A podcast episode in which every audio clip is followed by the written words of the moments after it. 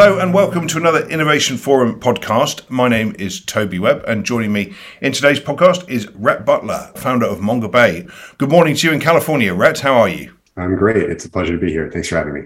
Well, nice to have you back with us. We've done some conferences together, and you and I have been on a field trip together many years ago in Indonesia. For those who don't know about the great work of Mongabay, can you just give us the quick rundown of, of what you do?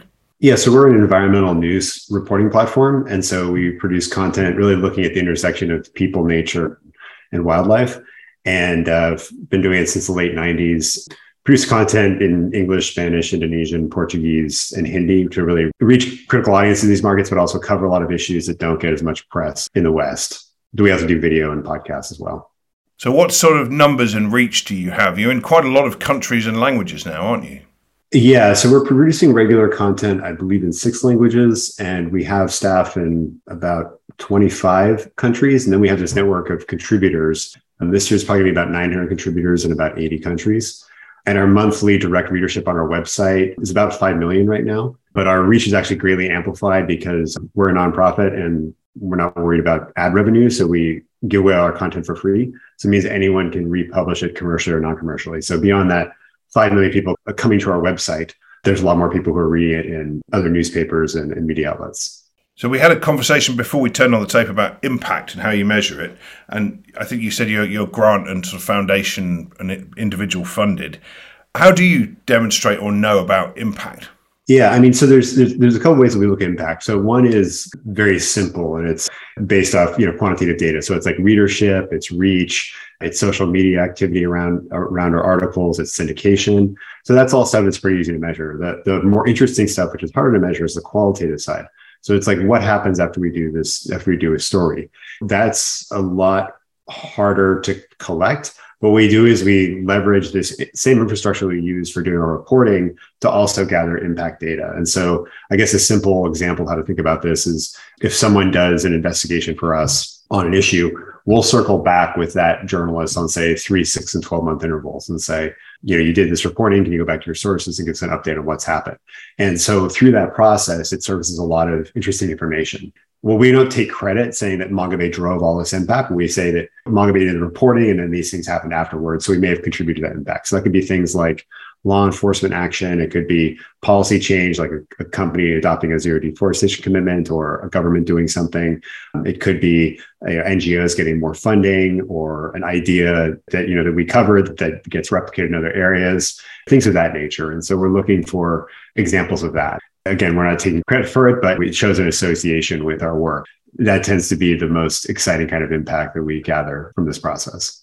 So there's been an explosion of interest in conservation, restoration, natural capital, environmental issues generally in the last few years. And we've seen lots of big announcements from guilty rich people and big foundations and so on about pouring money into environmental issues. What's been the impact of that so far? I'm guessing from some of the big announcements that's, that's happened, it's taking time for that money to filter through. But do you feel like organizations like yours are, are really benefiting from that largesse? We haven't seen a direct impact from this this most recent surge in funding. There's two things. There's like the money that was already kind of going into this space. And one of the things we're trying to understand is whether these new commitments represent an increase from that or whether maintain the baseline. Um, and we actually have a new transparency initiative that we're going to be doing reporting on this in coming months. But then there's also this new money coming in. And so we haven't really seen the new money. I mean, we're seeing the, the baseline levels for Mongabay itself. But I think in the sector as a whole, yeah, there's a lot more interest in nature based solutions, as they're called, which include conservation. And so there's been a lot of these commitments. Now, whether those there's going to be follow through on the commitments is kind of something we're monitoring. What you said is the money has been a little bit slow to materialize. And I would totally agree with that. But I think there is positive momentum. And I think one of the things that's also interesting about this is the intersection of nature, but also human rights. And so looking at traditionally marginalized communities and putting more safeguards in place and opportunities for indigenous local communities to be at the table, which is quite a big shift for this sector because conservation, which is in this space, traditionally has been much more top down. And so we've kind of seen this shift that started maybe mid decade in the 2010s is really accelerated and has been amplified in this interest in, in nature based solutions in the past couple of years. And do you see some of the donor money maturing in its approach in terms of solutions? I, I, what I love about Mongabay is you, you really focus on solutions to some of these challenges. I read a great piece you guys did the other day about mangrove forests and swamps, for example. We're seeing nature based solutions as a term get bandied around a lot. Are we getting better at understanding how to actually put that into action, do you think, rather than simply funding in general programs around the environment? Is it more targeted now than it was? I think it's getting a lot better. So I think there's a few reasons for that. I think one is the data is better. And then there's also sort of like instant feedback, which I think helps. I mean, just to cite an example, there's been this huge interest in tree planting or ecosystem restoration. I, would say that it started with tree planting and it's kind of evolved into ecosystem restoration. So in I was like 2017, 2018, some representatives of a very wealthy person approached me about good tree planting projects. And my sense is, is that the level of sophistication around making that decision was sort of like, where can we plant the most trees the fastest? So is it like eucalyptus trees on golf courses or you know, eucalyptus trees on savanna or whatever, you know, native savanna? I provided some input to them and the issues to consider. Then eventually, I mean, they also talked to a bunch of other people, so it wasn't just me. But you know, eventually, what they came out with was this plan that was very thoughtful and considered and looked at where are the opportunities, but also what are the downsides from this, and how do we fully like understand the full picture of what's going on. So again, it's become more nuanced, more than just about like how many trees can we plant wherever to what are the right kind of trees in the right places at the right time with respect to, to local and indigenous rights and things like that. So it's it's become much more nuanced. And I think it's really important for actually driving positive outcomes, but also sort of like reducing some of the downside of how these things might have been done 20 years ago. So when you see a company talking about tree planting, does that raise alarm bells for you unless you can find out exactly the detail of how that's working and what the sort of landscape arrangements are to keep those trees standing. Uh, you still see a lot of these announcements around by companies about tree planting, and I just wonder what your advice to them is about how they demonstrate they're doing it thoughtfully. The first thing when I see one of those tree planting announcements, yeah, the first thing I do is try to understand like, oh, what are the details of this? And you know, I understand why you lead with tree planting. It's because it's something that's tangible and people understand. And the average person isn't going to go like, oh, what kind of trees and where are they? But for someone who you know focuses on the sector, those are really important questions to ask. And there are certainly a lot of announcements that seem pretty superficial these days, but I would say on balance they're getting better. And when you scratch the surface, there's more substance than you generally would have found, say, like five years ago. So I think the trend is positive. But that being said, there's still like plenty of dodgy tree planting projects that aren't really planting trees or they're like double counting or there's no additionality. So yeah, I mean, you have to do your due diligence. And on this front, one of the things we've done at Mongabay is create this platform for tracking tree planting projects. The problem is pretty simple. It just looks at what this public disclosures are. So we're not actually investigating every one of these projects. We're just saying what is disclosed about them. So do they have a shape file which explains like where they're doing the tree planting? Are they using native species? Like, you know, what are their, what was the history of the land and things like that? It's basically like a decision support tool where if someone wants to do tree planting, they can kind of go through this process where they can say, okay, well, I want to support trees in the tropics that are native and where there's good disclosure around transparency or something like that. And so then they can go through the step process and see which projects like meet that criteria. And then some projects are basically like black boxes. And so they wouldn't show up as well just because there isn't that disclosure in, with this tool. And how seriously is the thinking around whether or not these trees are still going to be standing in 20 years? How seriously is that taken these days? Because uh, that's what I always think when I see these schemes is fine, you can plant these things. Maybe you forget about them. Maybe they're not monitored. Maybe the ecosystem around them isn't funded sufficiently to stop them being cut down. How on earth do we know they're going to be there in 20 years' time? Is that sort of length of time calculation being taken more seriously now?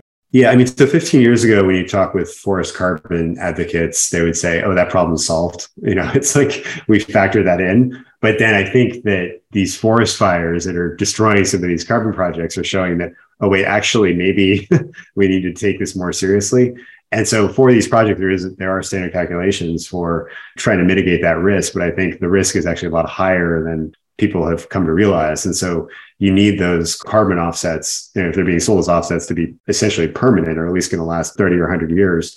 And I don't think anything's really guaranteed right now, given the trends with climate change and the amount of fire that we're seeing across ecosystems from the tropics to, to boreal regions. I mean, it's a huge question and potentially could undermine a lot of these carbon claims. Let's talk about big business. At Mongabay, you've covered how large companies are engaging suppliers and taking landscape and zero deforestation, no deforestation approaches for a long time. The landscape approach gets quite a lot of attention in our world. Do you see that as one of the principal solutions now? Are there some particular areas of the world where you see some successful approaches taking place that has large companies involved beyond, say, carbon offset or REDD Plus projects? In the early 2010s, there was a lot of enthusiasm in this space. It was really around corporate zero deforestation commitments. So I was looking at specific companies making these commitments to eliminate deforestation and other issues from the supply chains. So there are all these commitments that happened, but then implementation has been super slow. And so a lot of these zero deforestation commitments had a target of 2015, and I don't think any major company actually hit that target. And so now it's been pushed out further. That whole issue raised concern about are these straight zero deforestation commitments actually viable? And so it kind of gave greater leverage and impetus for the landscape based approaches.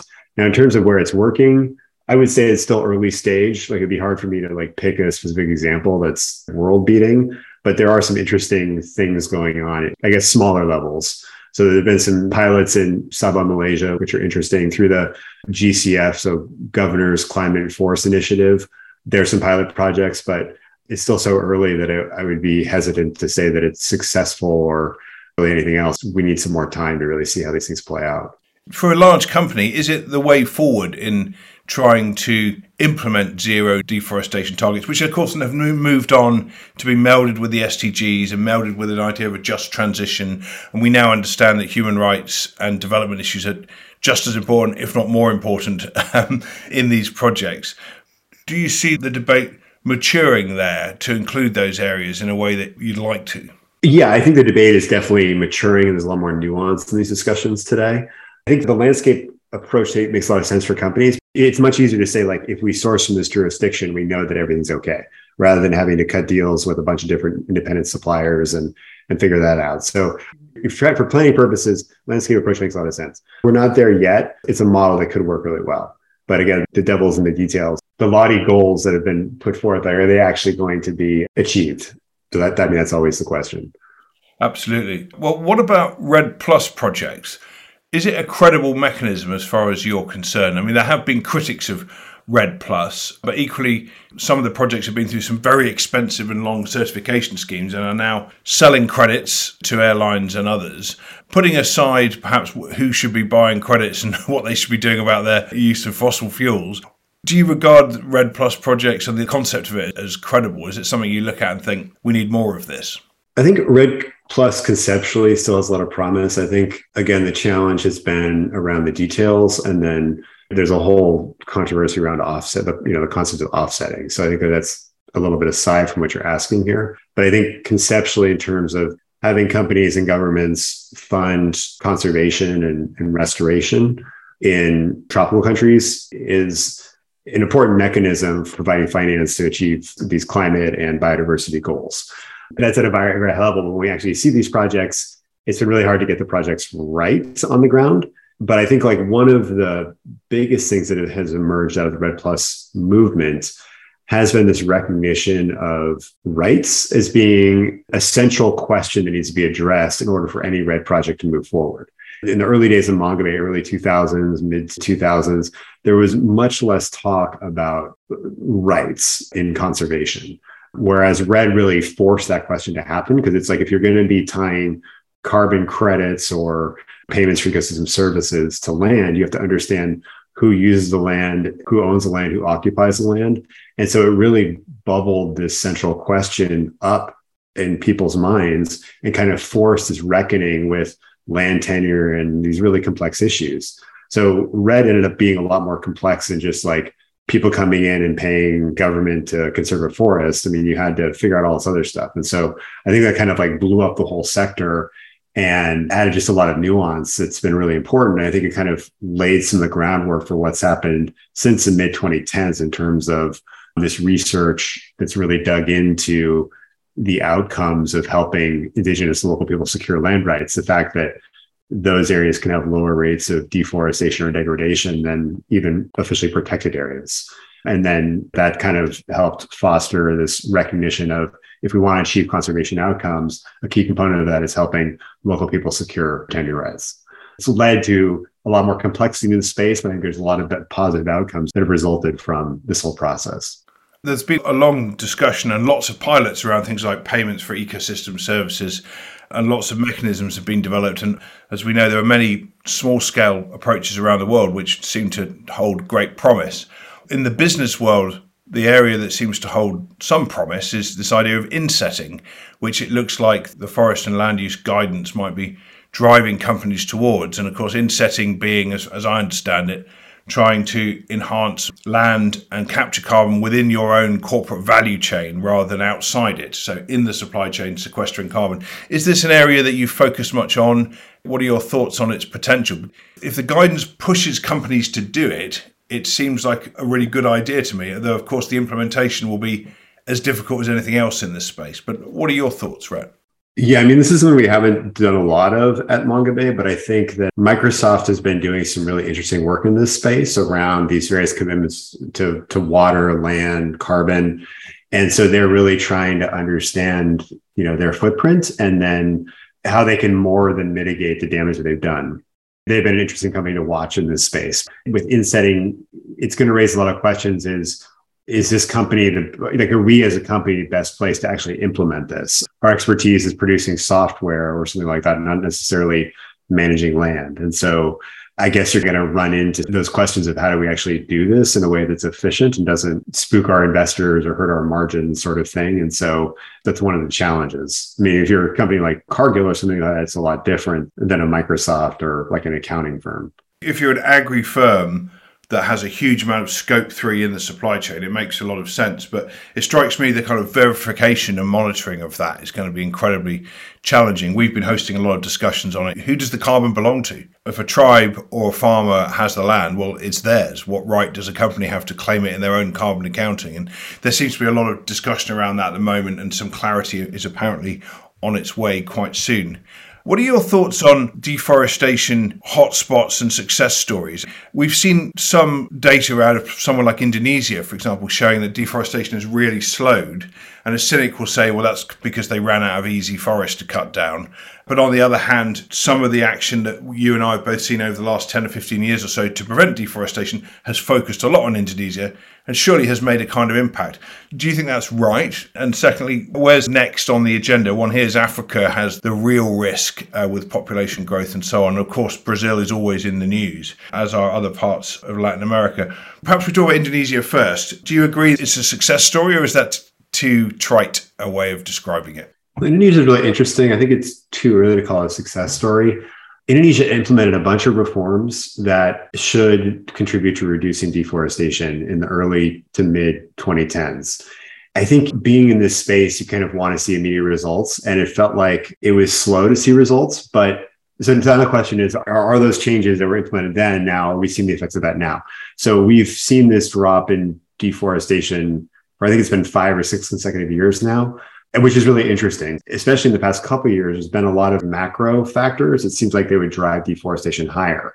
And so, like, one of the questions is are we just sort of in this lull before the deforestation spikes, or is, is this like a trend that's going to continue? And one of the things that happens in Indonesia, I mean, really in Indonesia, whenever you have an El Nino and you have a drought there, you tend to see a big increase in deforestation. So, a lot of that's driven by forest fires that just get out of control. And so we haven't had a strong El Nino since 2015, which was the last crazy high deforestation year in Indonesia. So since then, it's been, we've had, you know, three straight La Nina years, and there's been a greatly reduced drought risk and fire risk for the past few years. The real test is going to be when the next El Nino hits. Are we going to see this massive spike in deforestation again? That said, I don't want to downplay the progress Indonesia has made, which is real and significant. So, you know, deforestation last year is like 90% lower than it was in 2015 or 2016. That's very significant. And it's, and because the Indonesian forests, there's, there's so many peatlands and peat forests, that's a lot of carbon that's emissions that have been avoided. So as I mentioned earlier, there are some things that have happened in the past couple of years that could lead to more deforestation. So this biofuels mandate where they created like a price floor and like by locking in a permanent source demand for palm oil for producing biofuels is quite concerning from an environmental standpoint. The food estate law, which could potentially, you know, open up huge areas of forest for energy and food crops is concerning. I think we just have to see. So it'd be too early to call a success story, but it's definitely something that's worth watching very closely because it's quite interesting. When we look at those numbers that have declined for many of the complex reasons you laid out, how much credit do you give some of the big companies that made these commitments? Do you think they made a significant difference? I think there's a lot of variance. I think some companies are doing a better job than others. There's some companies that seem to be mostly greenwashing and their commitments are questionable at best. And that said, I think we have to generalize for the sector as a whole. I would say the companies that have international exposure are generally doing a better job, a much better job than they were, say, a decade ago. Because they made these commitments. They're trying to clean up their supply chains. Their supply chains are very complex. They've got a lot of suppliers, but they want to be industry leaders seen as doing best practice. And so they're cleaning things up. And then I think you have this other tier of companies, some of which may have links to the government, which kind of operate in a gray zone and they're just not really exposed to international markets, international demand, and anything goes. But I think it's a, a relatively small percentage of the market. And so I think it's like one of these 80 20 situations where you have 20% of companies doing 80% of the damage. I mean, it's probably, I don't know what the actual numbers are, but it's probably something like that, where it's a small minority of companies today that are driving the vast majority of damage in a place like Indonesia. And I guess that the governance there is still as complex as ever. I mean, the last time I was there was three years ago. When I got back, an Indonesian friend of mine who works in the space said to me that you can track which states in Sumatra on fire. You can track that back to how well governed they are and how well managed they are, and whether or not the governor's in jail or so on. I'm guessing with COVID, things haven't changed that much, that local, regional, national governance is still key. Do you see appetite there to take these issues more seriously? I guess from their point of view, they'd say, well, on the one hand, we're trying to meet your international expectations. And on the other, we've got to feed and clothe and have fuel for our people. I just wonder if you get the sense that in Indonesia, particularly, that attitudes are changing in the government side of things. I think a really interesting place to watch Indonesia is West Papua. So West Papua is in Indonesian New Guinea, so Indonesian half of New Guinea. There you see this conflict playing out between the different levels of government. So the local government has been cracking down on palm oil companies that don't have the proper permits, whereas the central government has a different view on this. And so you see this conflict between, so when you say the government, there's a lot of different governments in Indonesia. And so you have decentralization. So you have, you have the municipalities, you have the provincial level, and then you have the federal central government. And so the central government often has views that are quite different than the municipal level or the provincial level. So again, in West Papua, which is one of the next frontiers for deforestation in Indonesia, because it still has a lot of forest cover, the plantation boosters and you know logging companies see it as okay, this is the last great bonanza for for Indonesia in terms of resource exploitation conservation people say, well, this is the most biodiverse part of Indonesia that's left and the most intact forest. So it's a critical priority. And so you're seeing this battle play out over are we going to do a whole bunch of new oil palm plantations here or timber plantations? And local government may say, okay, well, we've committed to ourselves like being a conservation province. So we're going to try to monetize our ecosystem services in a new way and provide livelihoods that are sustainable for local people which is at odds with sort of like these top level goals of say like palm oil production or timber production. It's a very complex situation. So it's hard to sort of speak in generalities about you know, how the government feels about something. It, it ends up being like which government and what level of government and where are we talking in Indonesia. Yeah, that was certainly the impression I got last time I was in Sumatra about three years ago. It very much depends on the, on the regional level. You cover areas beyond Indonesia, of course, Africa, Latin America. Latin America gets a huge amount of attention, particularly around beef. There's lots of campaigns running at the moment against JBS and, and others around beef. But let's talk about Africa for a minute. You know, everyone always talks about it as the next hotspot. You know, population is exploding, but it's an area I think we generally know less about what's going on for various reasons. How is Mongabay's coverage expanding of Africa and are there any some good news stories out there? I mean, there are countries like Gabon and so on that had a, made steps forward in recent years, but I wondered what are your thoughts on trends in that part of the world? Africa is really interesting from a forest standpoint because it still has a huge amount of forest cover. There have been discoveries recently that that forest stores a lot more carbon than was originally thought because of these peatlands and whatnot. That said, the, the trend in Congo Basin has been rising deforestation. Unlike Asia and, and, Latin America, a much higher percentage of that deforestation is driven by subsistence farming and smallholders. So it's more of people trying to feed themselves and their families or supply local markets than feed the international market. Being politically more stable than it was, I mean, like DRC becoming more politically stable than it was, say, you know, 20 years ago, there's more investment going into the country. And so that opens up the possibility that you're going to have a lot more industrial, quote unquote, development, which, you know, it's mining, large scale industrial agriculture, more logging, things of that nature. And so that could really ramp up deforestation for commodity production at the same time that you still have a lot of clearing for subsistence agriculture. Africa is seen as, I mean, especially Congo Basin is seen as being kind of like the next frontier for deforestation. And there are different pathways that, you know, that could be pursued. And so Gabon has championed itself as having a conservation focus to its development. Gabon has traditionally relied on oil and, and gas that pays for everything. And there hasn't been a lot of conversion of forests for industrial agriculture. You know, that's starting to change as the country has sought to diversify its revenue. So far, it hasn't unleashed a huge amount of deforestation. Countries like Norway are putting money into Gabon as I think almost like an experiment to see can Gabon transition to a more diversified economy without cutting down its forests. And in terms of like tech like monitoring tech and things like that, Gabon's been a laboratory for doing a lot of that work. So I think that's also pretty exciting. Africa is really going to be critical in terms of conserving tropical forests. The Congo Basin is the second biggest tropical forest in the world after the Amazon. You mentioned technology. It's something you come across a lot, I know, in your coverage, conservation technology. And we've seen this explosion of offerings around satellite, and there's LIDAR, and there's all sorts of different drones, all sorts of different technologies. Are you optimistic about use of technology to enhance conservation and perhaps even get to the mythical restoration that we so desperately need? Or is the danger that we just are incredibly well informed about things we can't stop because we can watch it live, but we can't do anything about it? That institutional challenge is the hardest bit, right? Enforcement on the ground, government incentives, etc. What do you think when you see the latest news about conservation and technology? I like to say that we no longer have ignorance as the excuse for not taking action. That's certainly the case today because with satellites, we're able to see what's happening in, in near real time with forests and other ecosystems. We still don't necessarily understand what's happening in the forest. We can see what's happening to the forest cover.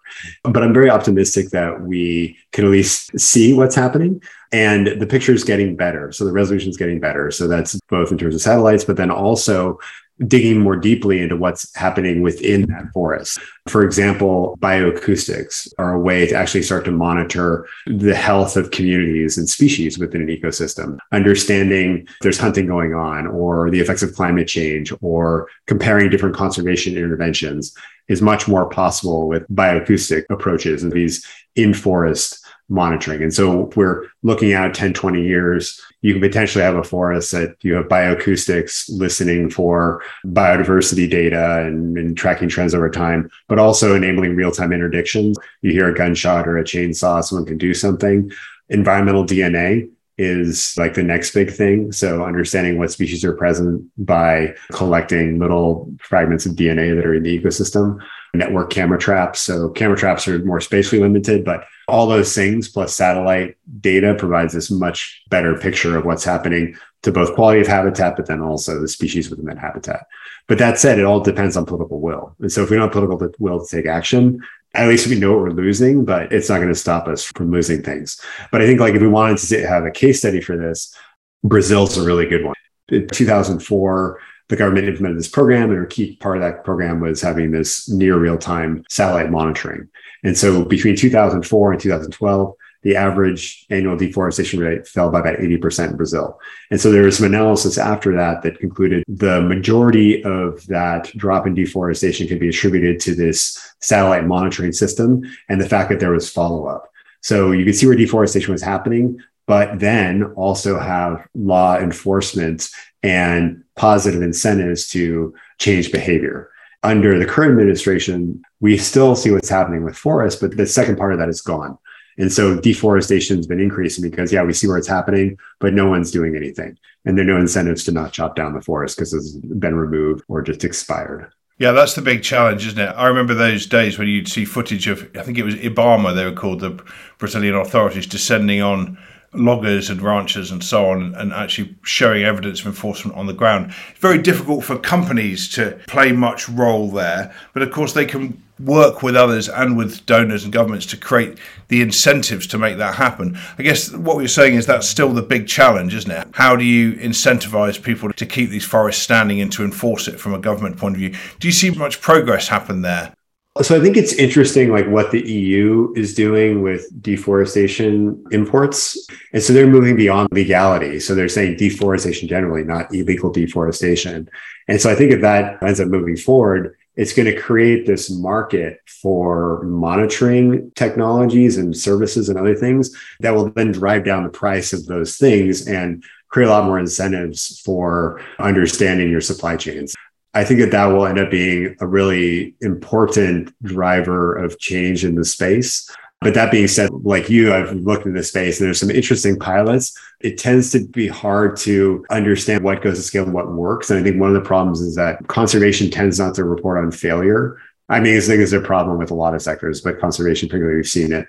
And so you don't actually understand why something didn't work or, you know, like where it failed or like if there's something you would have changed, it would have made a difference it can be frustrating to get into this space. You see these, you know, press releases from like five years ago, like what happened with that? And then you follow through on it, it just kind of leads to a dead end. It's hard to assess these things and draw conclusions because there's just so many pilots. You don't know what happened to them. Is that an opportunity for Mongabay start tracking some of these and looking into the reasons why? Because just like you, I think, oh, I remember that initiative. What happened to it? And there's a four-year-old press release, and you don't know what happened, and everybody left that organisation or moved on, and you just can't find out what happened. Of course, then you know nothing really happened because otherwise maybe we'd know about it. Is there a role there for the conservation movement to do a bit more self-analysis? A role there for Mongabay, perhaps? Yeah, so we've been trying to do some of that. I would say, you know, we're very small and very nascent, but we piloted this a few years ago with this conservation effectiveness project, which is looking at the effectiveness of different conservation interventions, like what are the outcomes from it. And so we teamed with some scientists. So it was like journalists working with scientists to try to figure out like what the data, what does the data actually show? So I think that that was impactful and very useful for us as a way to address this. And then a spinoff of that was this reforestation project where we're looking at tree planting initiatives around the world and trying to create more transparency. The infrastructure we built for that, we then want to apply to other areas. So, for example, like looking at the conservation philanthropy that you know we talked about earlier today, trying to see like is there follow through on these commitments. As we sort of build that out, then we could take that platform and the infrastructure and then apply it to other areas. I mean, obviously, this is a big space we are interested in Mongabay being able to provide a role in it and how we do our work. I mean, we're not going to answer all the questions, but we do have expertise and, and infrastructure that can support and improve transparency and accountability in the space listeners, there's a reason to donate to Mongabay, which you should do immediately, and support the great work that Rhett and his colleagues do in often very dangerous circumstances around the world. We've all seen the numbers on how dangerous it can be to be an environmental reporter, particularly on the ground. Rhett, thank you so much for your time today on the podcast. And listeners, do check out Mongabay, donate if you can, support their work. And Rhett, thanks so much for the insights. No, thanks for having me. It's a pleasure to be here.